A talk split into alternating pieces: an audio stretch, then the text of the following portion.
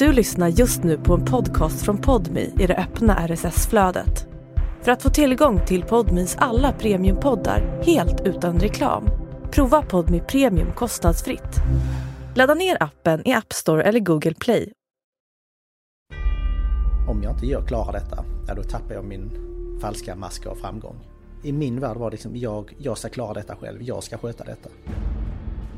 Dagens Eko kvart i fem. Tre män har påträffats döda strax utanför Klippan i Skåne idag. Polisen misstänker att de har mördats. Jag satt i baksätet, kommer ihåg, och bara tänkte okej, okay, hur ska jag få ihop allting till en vettig story?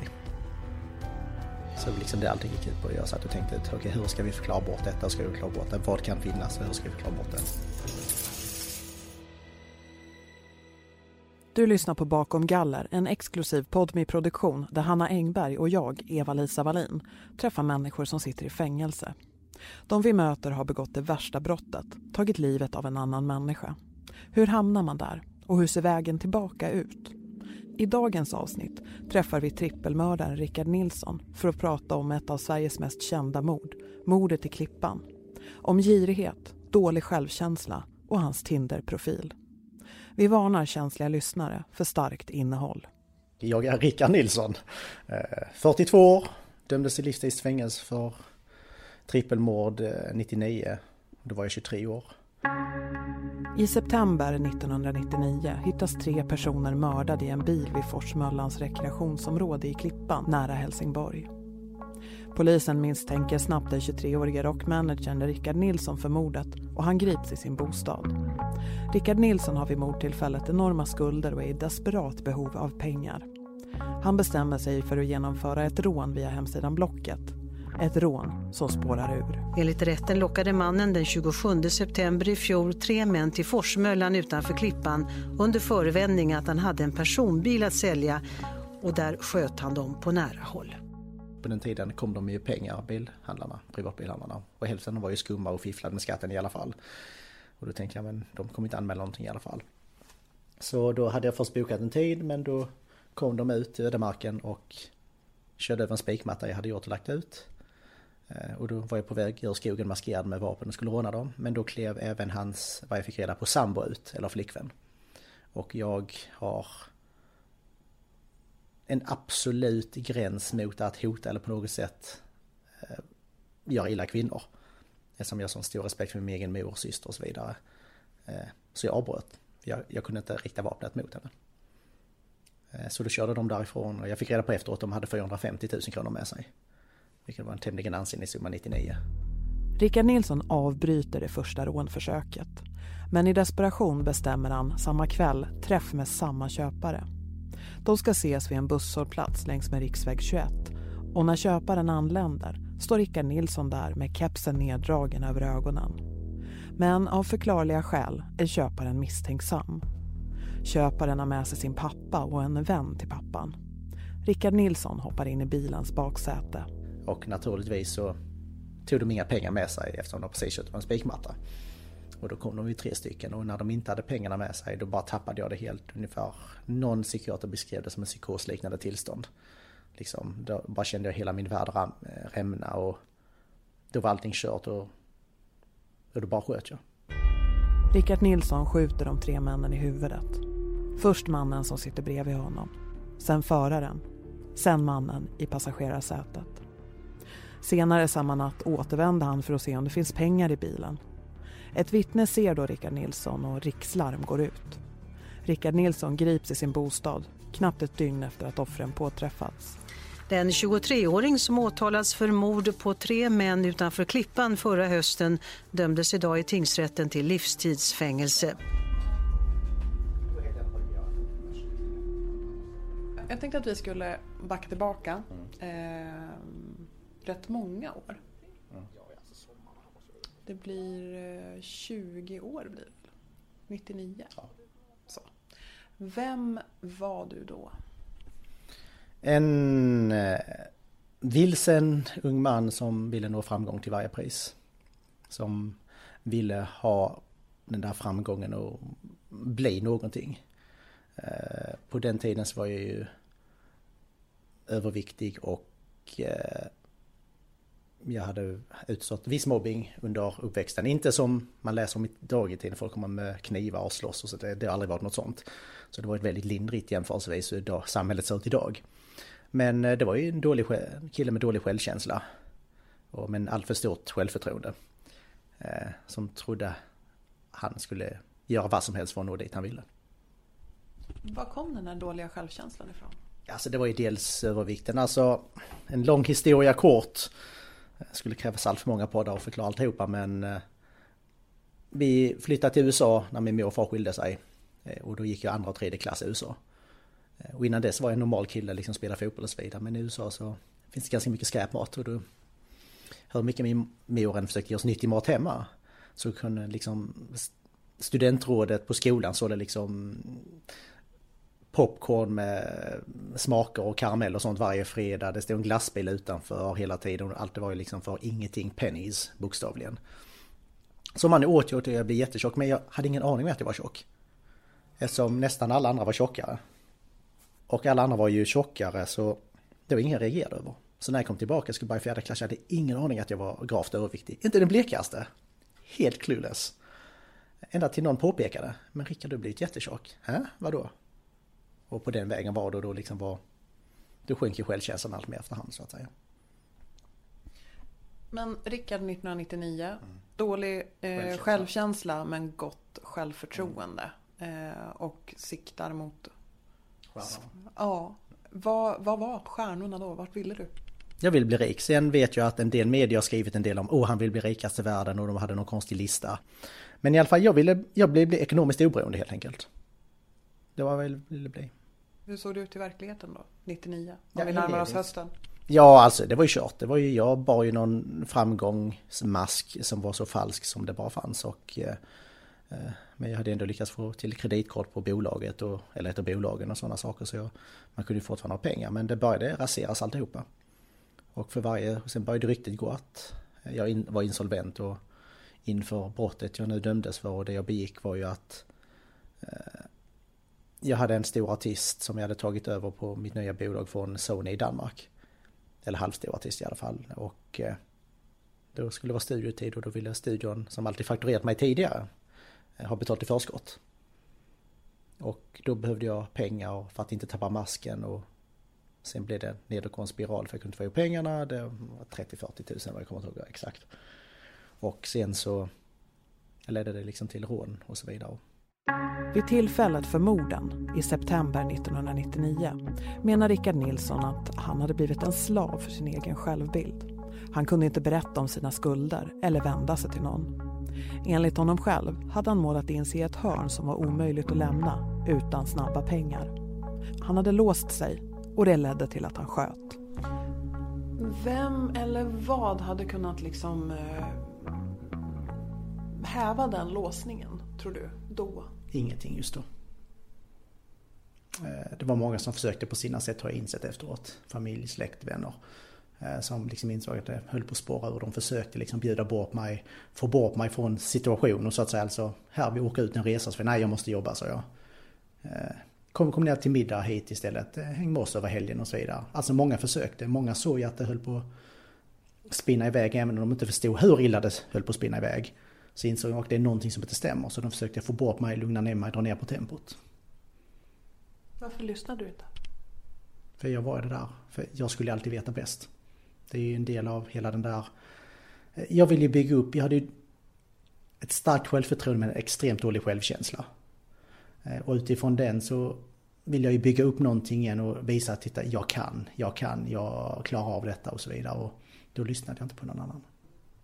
Om du hade haft möjlighet att göra en tidsresa tillbaka. Vad hade du sagt till Rickard då? Dagen före trippelmordet? Det är inte värt det. Ingenting är värt det. Släpp prestigen. Be om hjälp. Lyft luren, ring ett samtal. Det är så lättlöst egentligen. Och sen hade jag liksom förklarat hur han skulle lösa det. Samtidigt så är jag så tveeggad för jag ångrar brotten så otroligt mycket. Men jag ångrar inte tiden i anstalt. Tack vare den tiden så gick jag i mycket terapi. Jag förändrades. Eh, jag fick möjlighet att utbilda mig och skapa en normal och vettig framtid. Jag vet liksom inte var jag hade hamnat om inte jag hade hamnat inne. Varför fanns det inte möjligheten att, att erkänna att nej, men jag kommer aldrig kunna få ihop de här pengarna. Jag, jag är, det är skakigt nu, jag har dålig ekonomi. Be någon om hjälp eller bara medge för, för de du hade skulder till att, eh, att eh, det går inte längre. Eh, på den tiden såg jag ju att om jag inte gör klara detta, ja då tappar jag min falska mask av framgång. Vilket då jag trodde var en riktig mask. Alltså jag tänkte inte i termer om falsk framgång och så vidare på den tiden. Och det får liksom inte hända. Jag måste vara denna, jag måste ha allting nu. Eh. Så det var liksom hela den där statusprylen, hela sättet att se på mig själv eftersom min bristande självkänsla som jag kanske lurade mig själv var bra hängde ihop med att vara framgångsrik. Millions of people have lost weight with personalized plans from Noom. Like Evan, who can't stand salads and still lost 50 pounds. Salads generally for most people are the easy button, right? For me, that wasn't an option. I never really was a salad guy. That's just not who I am. But Noom worked for me. Get your personalized plan today at Noom.com. Real Noom user compensated to provide their story. In four weeks, the typical Noom user can expect to lose one to two pounds per week. Individual results may vary. Normally, being a little extra might be a bit much, but not when it comes to healthcare. That's why United Healthcare's Health Protector Guard fixed indemnity insurance plans, underwritten by Golden Rule Insurance Company, supplement your primary plan so you manage out of pocket costs. Learn more at uh1.com. Jag var liksom, även om jag inte var jättetjock så var jag lite rund och alla sådana saker och allting, det kändes som att allting hängde ihop med att jag måste ha pengar för att för att någon ska älska mig, för att någon ska tycka om mig. För att man ska vänner. Alltså, det, var en, det var en sån skev bild på allting på den tiden. Var det någon du kunde prata med och vara ärlig mot? Nej. Det fanns inte på den tiden. Varför inte det? Alltså det fanns, jag hade säkert kunnat prata med familjemedlemmar och sånt men eh, i min värld var det liksom jag, jag ska klara detta själv, jag ska sköta detta. Jag ber inte om hjälp. Och det är det som är den stora skillnaden idag. Jag förstår att ingen person är en ö för sig själv. Alla är ju någon, den personen utifrån de de känner och de de älskar och de som finns i deras närhet. Men du skjuter tre personer, vad händer sen? Eh, I psykologsamtal efter har det framkommit att undermedlet vill jag nog bli tagen. För all bevisningen jag hade som de tog eh, vid husrannsakan hade jag en stor sopsäck som jag körde in på jobbet på morgonen. Eh, och skulle dumpa alltihopa. Och jag var utanför en eh, vid en soptunna och på vägen in till jobbet och skulle slänga det. Men någonting gjorde att jag inte gjorde det. Jag bara ställde det i baksätet igen och tog med det tillbaka på kvällen. Eh, och det var liksom huvudbevisningen. Och det var vapen alltihopa. Så dagen bara fortsatte som vanligt i övrigt och jag bara stängde av och Klart jag tänkte på om polisen skulle jaga och så vidare men sen så ett och, ett och ett halvt dygn senare kan jag komma ihåg exakt så ringde de på natten. Eh, och eh, kom in och grep mig helt enkelt. Eller begärde att jag skulle komma ut. Och på den vägen är det. Och nu sitter jag här 19 år senare. Hade du någon plan då? Liksom vad du skulle göra, vad du skulle säga? Nej. Eh, jag kommer knappt ihåg hur jag tänkte. Jag vet ju bara jag satt och försökte hela tiden i polisbilen när jag skulle åka runt och göra prover och sånt och ta stenar och sånt så eh, tänkte jag bara liksom. Jag satt i baksätet kommer jag ihåg och bara tänkte okej okay, hur ska jag få ihop allting till en vettig story? Så det var liksom det allting gick ut på. Jag satt och tänkte ut okej okay, hur ska vi förklara bort detta? Hur ska vi förklara bort det? Vad kan finnas? Hur ska vi förklara bort det? Så det blir ju grunden i hela storyn var ju att någon eh, ytterligare fiktiv person var med närvarande och det var den som gjorde det. Så jag erkände inblandning och närvaro och rån. Men eh, det var någon annan som gjorde det. Rickard Nilsson dömdes till livstidsfängelse men fick år 2017 sitt straff tidsbestämt till 30 år. Ett straff på 30 år brukar innebära att man sitter av två tredjedelar eller 20 år och vid tiden för första intervjutillfället närmar sig Rickard Nilsson slutet på sitt fängelsestraff. Han har några månader kvar till villkorlig frigivning. Efter nästan 20 år har livet på anstalt blivit vardag. Men i början var han nervös inför det stundande fängelsestraffet. Några gamla rävar på häktet hade ju lurat mig lite och sagt att när du kommer dit måste du slåss, du måste liksom ta för dig annars så blir du hackkyckling. Alltså, de, späd, de hade säkert jätteroligt åt detta på häktet. Men de spädde på något så fruktansvärt så när jag kom i transportbilen så den den dåvarande grådassiga muren som numera målats gul tornade upp sig där på Närkeslätten. Då bara kände jag, oh, crap, okej nu är det dags. Och då var man mentalt förberedd på att nu är det slags, nu är det någonting, nu, liksom, nu tar vi för oss det första vi gör. Eh, så jag kom upp på riksmottagningen då, beredd. Alla var på jobbet, eller sysselsättning och eh, så kommer alla upp så är man beredd och man har knutna träningsskor på sig så man har bra grepp och så vidare. Alltså alla sådana saker. Sen händer ingenting. Och så står man liksom med fullt adrenalinpåslag, redo att liksom bokstavligen slåss för sitt liv och sen kommer folk och hälsar som vanliga personer. Och sen tog det mig inte många minuter att inse att de där gamla rävarna hade bara jätteroligt på häktet åt mig. Och eh, där började då träffade man folk och de allra flesta som sitter inne är faktiskt helt vanliga personer som bara hamnat lite snett i livet. En del mycket snett. Och det är väl lite det jag jobbat mycket för genom åren i böcker och tidningsartiklar som journalist och sånt. Att liksom ta bort lite demoniseringen. För det insåg jag där att hur jag själv gick i fällan. Trodde att nu måste jag slåss för nu är det monster jag ska slåss mot. Och kanske bortsett från faktumet att jag också var ett av monsterna. För det är ju så, det är lätt att tänka bort den delen själv. Jag tänker det, li, li, lite och mycket snett. Eh, Kumla är ändå ett ställe där personer som har dödat andra hamnar. Mm. Du hade dödat tre. Ja, ja. Och det insåg jag när jag kom dit. För på riksmottagningen där alla som har mer än fyra års fängelse för män hamnar för att göra en utvärdering av bästa placering. Eh, utifrån säkerhet, eh, sysselsättningsbehov och så vidare. Eh, så hade de liksom en avdelning för de som var nöjdömda. Som aldrig suttit för. Och då hamnade jag ju där. Och insåg ganska snart att ett par av dem var ju rädda för mig. För jag fick reda på efteråt att de hade faktiskt gått till personal, vilket du aldrig får göra. Och sagt att ja, men, ni kan inte sätta honom, han är livsfarlig, titta vad tidningarna har skrivit. För det var ett par som liksom inte ens hälsade på mig. Jag fick reda på sen eftersom att eh, folk berättade för mig som satt där liksom, som de började umgås med. Eh, och, eh, men det är väldigt lätt att bortse från sig själv som något monster eftersom att man vet ju själv vem man är innerst inne.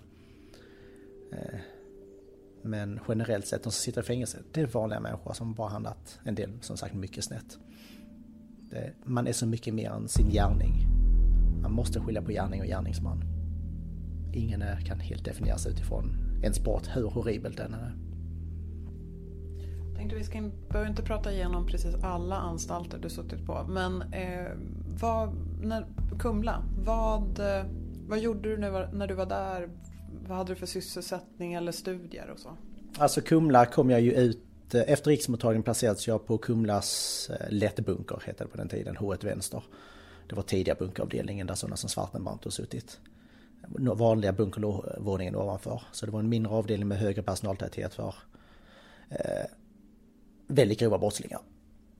Eh, och eh, jag kommer ihåg det var någon från säkerhetsgruppen, någon testosteronfylld troligen tagit massa preparat för att bli så stor som han blev. Han gick i alla fall, ja du Nilsson, nu kommer du här till lättbunkern och eh, nu tar du det jävligt lugnt. Jag kommer ihåg just de exakta orden. Nu tar du det jävligt lugnt. Eh, för där, där sitter torpeder för juggemaffian, Där sitter eh, mc-gäng. Där sitter dubbelmördare. Och han målar upp värsta bilden så ännu en gång lyckas någon liksom förmedla att avdelningen du ska komma till är livsfarlig så du måste ta det jävligt lugnt. Så jag var ju bokstavligen livrädd när jag kom dit. Men sen återigen, det visade, jag vågade knappt gå ut rummet de första dagarna. Men det visade sig återigen hur grova de var, de var hur trevliga som helst. Behandlar du med respekt så får du respekt tillbaka. Det som fick Rickard Nilsson att till slut erkänna trippelmordet i Klippan var kontinuerliga samtal med en psykolog. Med psykologens hjälp insåg Rickard Nilsson att ett erkännande är ett nästa steg för att kunna gå vidare. både för honom och för offrens anhöriga. För det handlar ju om en stor bearbetning att dels erkänna för en själv att man klarar att begå något så horribelt. Något så hemskt. Kan man verkligen vara denna hemska person? Eh, trots att man inte känner sig själv som det. Och jag menar... Jag har ju bokstavligen haft väl över tio års intensiv terapi. Eh, och det är klart man förändras ju. Det blir andra tankar. Och det var liksom det som ledde till ställningstagandet och erkännandet. Vad var det hon konkret fick dig att tänka på eller vad var det ni liksom pratade om? Alltså det är allmänna samtal, liksom att ta ansvar och tänka på eh, allt från brottsoffer till anhöriga till egna anhöriga. Alltså det liksom, sånt här går inte att förklara med någon en, enskild liten sak utan det handlar väldigt mycket om det, det är ett gigantiskt 10 000 bitars pussel som du aldrig kommer liksom kunna färdigställa. Men det var många faktorer, men det var just att på någon vilja så ville man ändå under medvetet i alla fall inledningsvis faktiskt lägga det bakom sig. Du kan inte lägga någonting bakom dig utan att acceptera det du har gjort och komma vidare. Sen kan du alltid påminnas om det men du kan inte gå och älta saker varje dag. Eh, jag vet att det är så många som säger, som har gjort grova saker, att men jag tänker på det varje dag. Nej, det gör du inte. För du går under. En som verkligen ångrar sig klarar inte av att tänka på någonting varje dag. Du klarar inte av att tänka på att du har släckt tre människors liv. Det går inte. Helt omöjligt. För då har du gått under om det är det enda du ska gå och älta. Det är klart det kommer upp till ytan då och då. Men absolut inte varje dag. Vad hände med dig när du ändå erkände? Vad gjorde det för skillnad för dig? Terapin med psykologen blir intensivare för att när du väl bejakar din extremt dåliga sida så måste du lära dig hantera och bearbeta att du faktiskt har varit så hemsk. Och då liksom, det var ju då så man sov sämre i synnerhet för då hon ökade ju terapin till två gånger i veckan och alla som vet, som går i terapi vet att två gånger i veckan är extremt mycket. Eh, vid något tillfälle tror vi till och med hade tre under ett par veckor.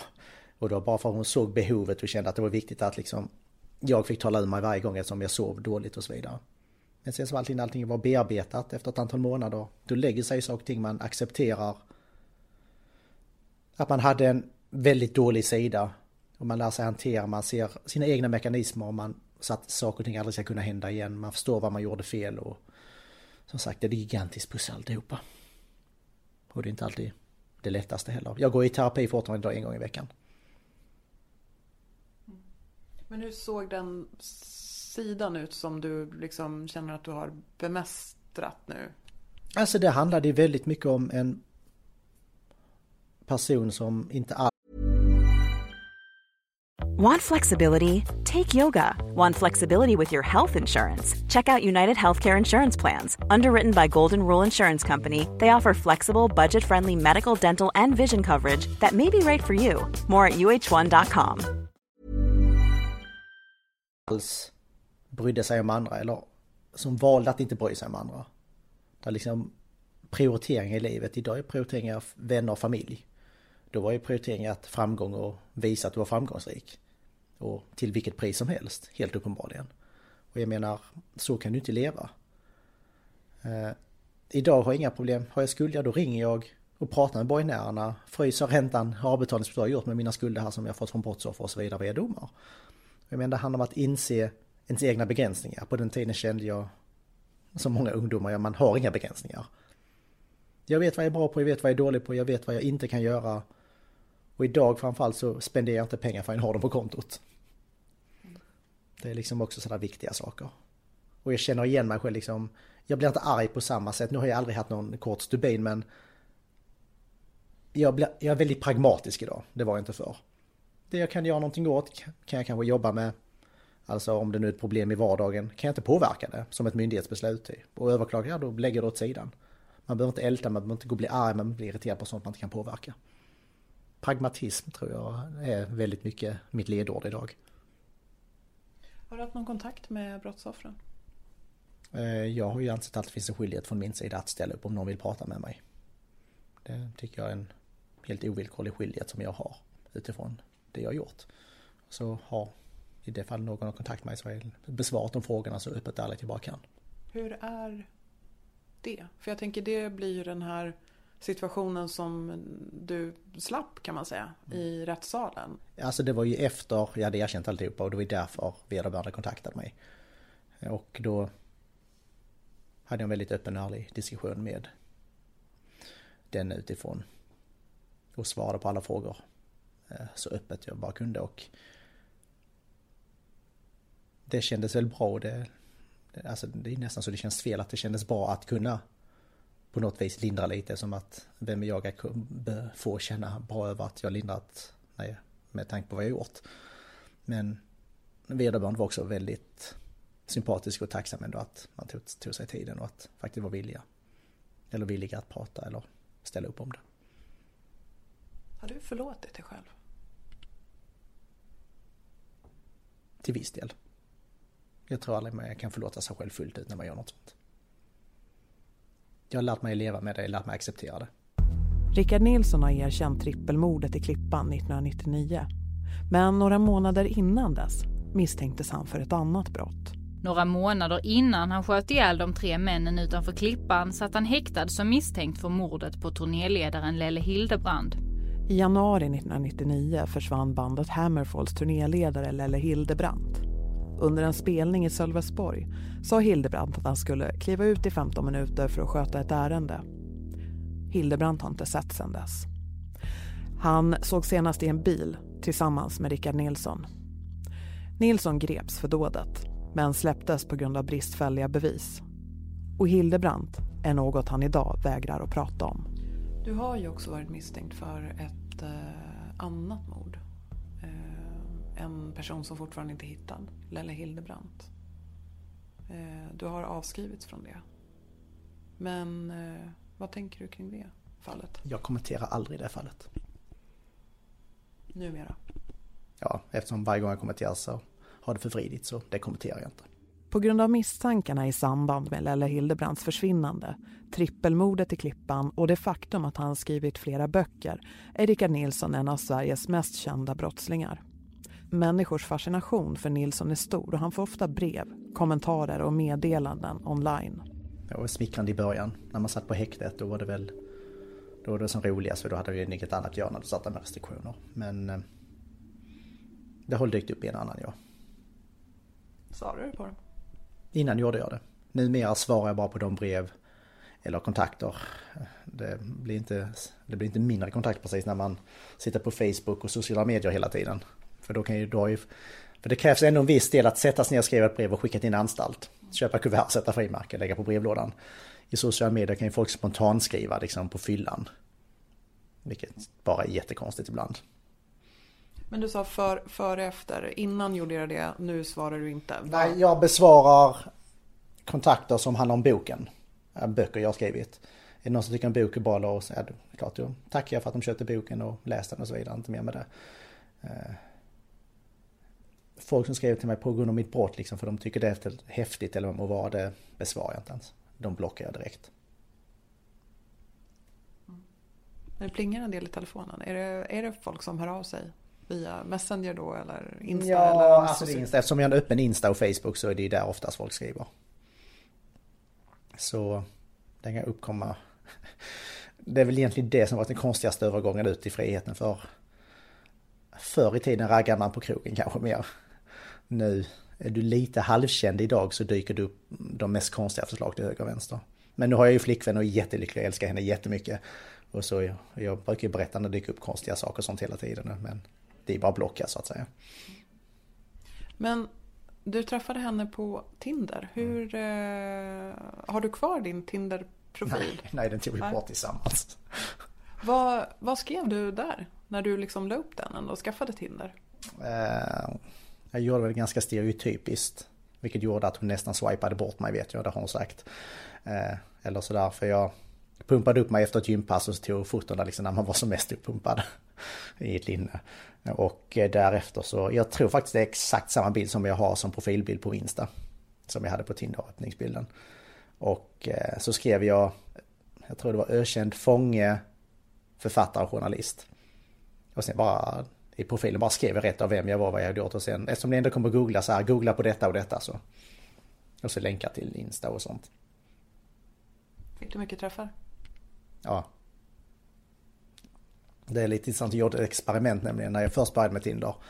Då skrev jag liksom affärsjurist tror jag då jag skrev och la upp en normalbild. Visst, en och annan träff. Men så fort jag ändrade till muskelbild och för detta eller fånge då, då, då blir det galet. Det, då bara plingade det konstant. Och det var alltså, jag gjorde sånt. På lördagen kom jag ihåg, då hade jag vanlig affärs affärsjuristen. Och sen jag måste testa på söndag. För så många har sagt att det är så lätt om du skriver att du sitter inne. Och jag trodde inte det. Då testar jag väl. Jo, det var det. Och lägg där till att jag är lite känd så, ja, så blir det väldigt crazy. Vad tänker du kring det? Ena sidan av mig är naturligtvis smickrad, andra sidan är ju liksom... Hmm. Man undrar ju. Men det är klart att det finns en nyfikenhet, jag förstår ju det. Uh, Eh, liksom min flickvän sa ju liksom, hon höll på så, hade bara, hade inte varit för att hon hade råkat, hon hade sett mig på tv nämligen. För jag pratade om valet precis innan. Och där tyckte hon jag verkade intelligent för det var liksom val, eh, Rolf Borsryd var och hälsade på på Asptun och vi ganska långt segment om det kommande stundande valet och sånt utifrån ett kriminalvårdsperspektiv. Hon sa, hade du inte, hade fortfarande sett den och hon sa jag tyckte det verkade intelligent där. Plus hon tyckte om mina smilgropar. kommer jag ihåg hon sa. Då hade hon swipat vänster. För hon muskelbild och någon som skryter om att de sitter inne, det, hon sa nej. Vad är jobbigast med att sitta inne? Jobbigast att sitta inne i själva fängelsemiljön det är ju liksom att vara helt avskuren från nära anhöriga. Att, att vara avskärmad från nära anhöriga det, det är det som är det riktigt, riktiga straffet. Det är jättejobbigt. För människan är en social varelse och vill vara i närheten av någon de älskar. Hur har dina kontakter med liksom omvärlden sett ut under de här åren? Jag har ju valt att göra lite annorlunda, eller ganska mycket. De flesta stänger av när de sitter inne. Jag har ju valt, alltså med sociala saker, jag har valt att leva så mycket jag kan på utsidan utifrån mina, eh, ha brevkontakt, telefonkontakt och så vidare.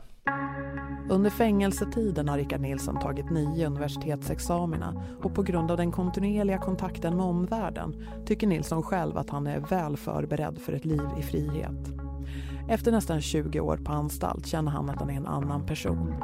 En person som inte längre är besatt av pengar. Dagen då han skulle få besked om ett tidsbestämt straff stod han limmad vid telefonen. Beskedet fanns tillgängligt från och med klockan 11 på förmiddagen. Jag stod i vaktkuren en minut över 11 och ringde själv och kollade. Jag tänkte inte vänta på att advokat eller att anstalten skulle delge mig. Så jag ringde ju bara rätten och frågade vad resultatet var. Vem var det första du pratade med efter det? Syrran ringde upp. Syrran var nog ännu lyckligare än det. Så, hon, hon började storgråta alltså. Så det var jättefint. Eh, alla var ju bara jätteglada. Men sen var jag tvungen att dämpa liksom, nu väntar vi tre veckor. För det är ju folk som har överklagat, speciellt de som är lite mer mediala. Där åklagarna överklagade överklagat och så har det ändrats i hovrätten.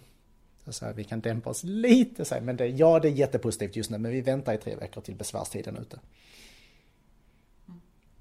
Vad tänker du kring framtiden? Den ser ljus ut. Den känns jättebra att vara i en situation där man faktiskt har slitit hårt i 19 år för att faktiskt nå fram att man känner att man är en annan person och att detta kommer lösa sig. Men det har ju mer med den mentala inställningen att man inte längre är um, tänker på pengars värde liksom. Det är liksom ett sätt att komma vidare. Ett sätt att leva liv men det är ingenting man behöver i överflöd. Det man behöver liksom är kärlek, vänner och hitta ett lugn i tillvaron. För det är oftast det folk mister. Jag har ju för att jag kommer liksom ha tak över det, jag kommer ha en fast inkomst. De allra flesta har inte det när de kommer ut. Och det är klart att om inte samhället samordnar för att ge folk en andra chans, hur ska de kunna ta sin andra chans? Strax söder om Gullmarsplan, längs med grön tunnelbanelinje i Stockholm, ligger magasinet Paragrafs lokaler. I ett vanligt lägenhetshus jobbar Rickard Nilsson tillsammans med de andra i redaktionen men just den här septemberdagen är han ensam vid arbetsbordet och kollar igenom kommentarerna på magasinets Facebook-sida. Vi är eh, hos Magasinet Paragrafs redaktion. Eh, de flesta medarbetarna jobbar hemifrån men det finns en liten redaktion här i Stockholm. Rickard Nilsson jobbar heltid på Paragraf. Han skriver artiklar och krönikor och de senare handlar ofta om hur livet som livstidsfånge på väg att slussas ut i frihet ser ut. Som utmaningen att hitta en bostad, men också om mejl och meddelanden från människor som tror att han kommer att återfalla i brottslighet.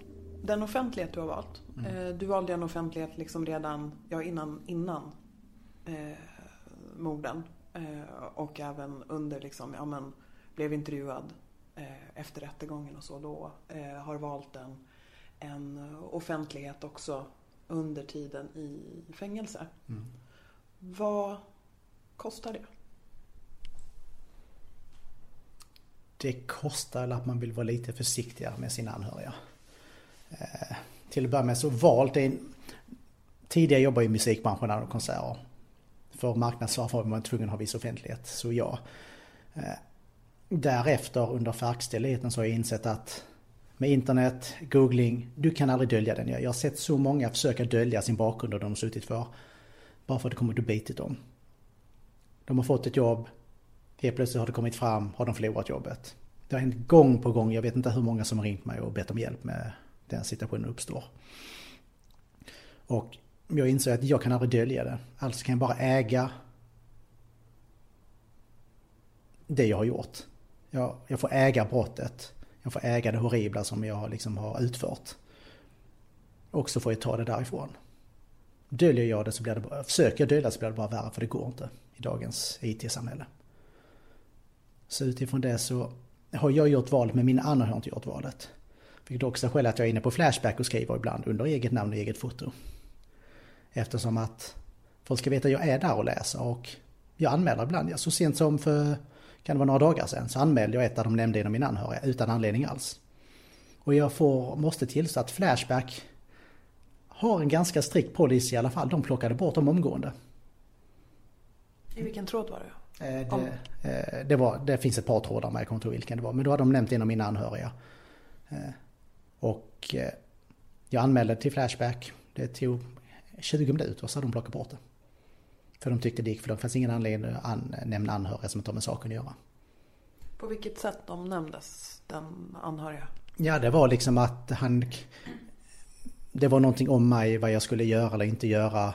Och att jag då skulle tänka på en nära släkting till mig så hade de nämnt vederbörandes namn. Att eh, han kanske inte kommer göra det eftersom den, släktingen kanske kommer att se ner eller någonting sånt. Och där hade de skrivit ut namnet rätt och det är ett ganska ovanligt namn. Och det fanns ingen som helst anledning att nämna det på något sätt. Och då anmälde jag det och då försvann det. Så positivt överraskad av Flashbacks eh, censur faktiskt. Men hur kändes det när du såg den kommentaren och insåg så här, men shit det här är ju... Nu Nej, men de det har ju förekommit med jämna mellanrum och jag har ju anmält tidigare. Eh, Det är irriterande naturligtvis. Jag säger, de får skriva grundläggande i varje demokrati är yttrandefriheten. Men det måste finnas gränser också där som allting och skriv precis vad de, jag kunde inte bry mig mindre vad de skriver om mig. Men det finns ingen anledning att dra in anhöriga som inte har med någonting att göra. Har de önskat att du hade valt en mindre offentlig roll? Mina anhöriga då? Ja. En del eh, hade nog gjort det. Men det är lite svårt att jobba som journalist och författare om du inte är offentlig. Den 29 september 2019 kommer Rickard Nilsson att friges. Det är första gången på 20 år han kan göra precis vad han vill. Men om han får välja vill Rickard Nilsson inte göra någonting. Vad drömmer du om? Mm. Att bara få ha en lugn tillvaro. Att inte ha... Att kunna umgås med familjen i lugn och ro. Inte besök som inte är anpassat till tid och inte anpassat permissionstider. Liksom, det jag längtar mest till det är liksom att bara ta ett julfirande då är inte begränsad av att ah, nu måste jag hinna med tåget eller åka tillbaka till halvvägshuset eller anstalt och så vidare. Liksom där man bara kanske kan vara en vecka med familj. I lugn och ro, leka med syskonbarnen och allt sånt. Umgås med min flickvän, alltså. Sådana saker som jättemånga tar för givet. Kommer jag aldrig ta för givet. Vad vet du om september när du blir villkorligt frigiven? Vad kommer du göra då? Ja, jag kommer fortsätta arbeta som journalist och författare. Eh, Eventuellt ta lite föreläsningar sånt vi får se. Jag får lite förfrågningar men jag har tackat nej för att inte funnits tid. Men min tanke är väl att ta en liten resa någonstans. Var vet jag inte än. Ingen aning, men bara komma ifrån alltihopa. Kommer det kunna hända igen? Det som hände där? Inte September chans. 99. Inte, det finns inte en chans. Jag är en helt annan person.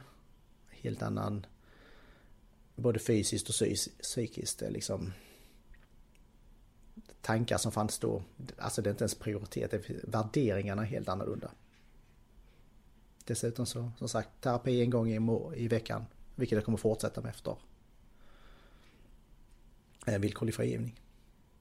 Och det håller, det håller en på rätt köl om inte annat. Hur ser din självkänsla och ditt självförtroende ut idag? De ligger i alldeles utmärkt balans på en alldeles utmärkt lagom nivå. I landet lagom. Vad är lagom nivå? Ja, alltså de ska ligga i paritet med varandra. Alltså man ska våga liksom sticka ut hakan på det sätt liksom jag ska våga sätta min namn på artikel och kunna stå för min åsikt i en debattartikel och så vidare. Utan att den saken skulle liksom få hybris om man når framgång så att säga. Och självkänslan liksom veta att jag duger som jag är. Eh, Den person jag är och den jag jobbar med. Han är helt okej trots allting han har gjort. Hur känner du inför frigivningen? Jag är naturligtvis jätteglad och så men ska jag vara helt ärlig så är jag tudelad. För jag sitter för att ha tagit tre människors liv. Och en del av mig funderar naturligtvis över förtjänar man att friges efter ett sånt hemskt brott? Eh, en del av mig säger nej. Den själviska sidan säger naturligtvis ja. Eh, men det är klart, det är funderingar jag har. Det är funderingar som jag har pratat om i terapi och kommer fortsätta prata om eftersom att man, man sätter sig liksom in i brottsoffrens tankar och liksom om jag hade varit brottsoffret hade jag velat att jag skulle gå fri. Jag kan inte svara helt ja på den frågan. Jag hoppas jag hade varit stark nog att kunna liksom gå vidare eftersom att jag vet hur mycket hat här. Men jag är inte säker på att jag hade kunnat det heller. Så jag är glad över frigivningen men det är tudelade känslor. Och det är många tankar. Förtjänar man att bli fri efter det jag har gjort?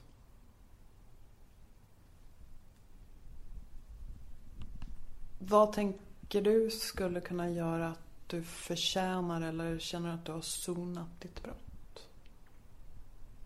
Man kan aldrig sona något så horribelt. Alltså jag har en skuld till samhället och brottsoffer som jag aldrig kommer kunna återbetala. Det enda jag måste göra är att göra mitt bästa för att leva så rätt som möjligt. Det är det enda jag kan göra. Och försöka bidra med så mycket som möjligt. På ett positivt sätt. Eh, men att sona, förlåta alla. Jag har förlåtit mig själv. Och det tog många och många års av terapi för det är det svåraste. För kan du inte förlåta dig själv och då kan du inte lära dig leva med det ordentligt heller. Nej, så... Det är som sagt tudelad glädje. Tudelade känslor. Att om 17 dagar bli villkorligt frigiven. Och veta att jag får röra mig helt fritt.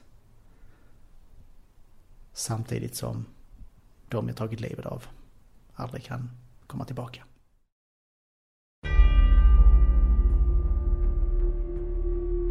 Och jag eh, sätter mig över honom och börjar binda fast hans armar. Och, så han börjar göra motstånd och jag drabbas lite grann av panik. En 35-årig man åtalades idag misstänkt för två mycket grova våldsdåd mot homosexuella män i Stockholms län. En av männen misshandlades till döds i Solna och den andra blev svårt knivskuren i en lägenhet på Södermalm i Stockholm. Jag kommer ihåg hur jag satt på sängen när han låg på golvet. Och jag tittade på honom och såg hur han tog sina sista andetag. Nu kommer ingenting någonsin att bli sig likt igen. Nästa avsnitt hör mördaren Mikael Kittilä prata om rån mot homosexuella män, om sitt gitarrspel och hur ett brev kan vara som att få en julklapp. Ja, hej, jag heter Micke, eh, Mikael Kittilä och eh, jag är född uppe i Boden och har bott överallt i Sverige. Uppväxt i Skåne, Eslöv, finsk mamma, ingen pappa. Eller jag har en pappa men jag har aldrig träffat honom. Kommer 8 oktober, exklusivt hos Podme. Teckna din prenumeration direkt på podme.com. Första månaden är gratis. Du har lyssnat på Bakom galler som görs av mig, Eva-Lisa Wallin som idag intervjuade och Hanna Engberg. För ljud och form står Fredrik Nilsson. Klippning gjordes av Robin Jonsson. Nyhetsklippen kommer från Expressen, TV4 och Sveriges Radio Ekot. Bakom galler produceras av tredje statsmakten Media för Podmi.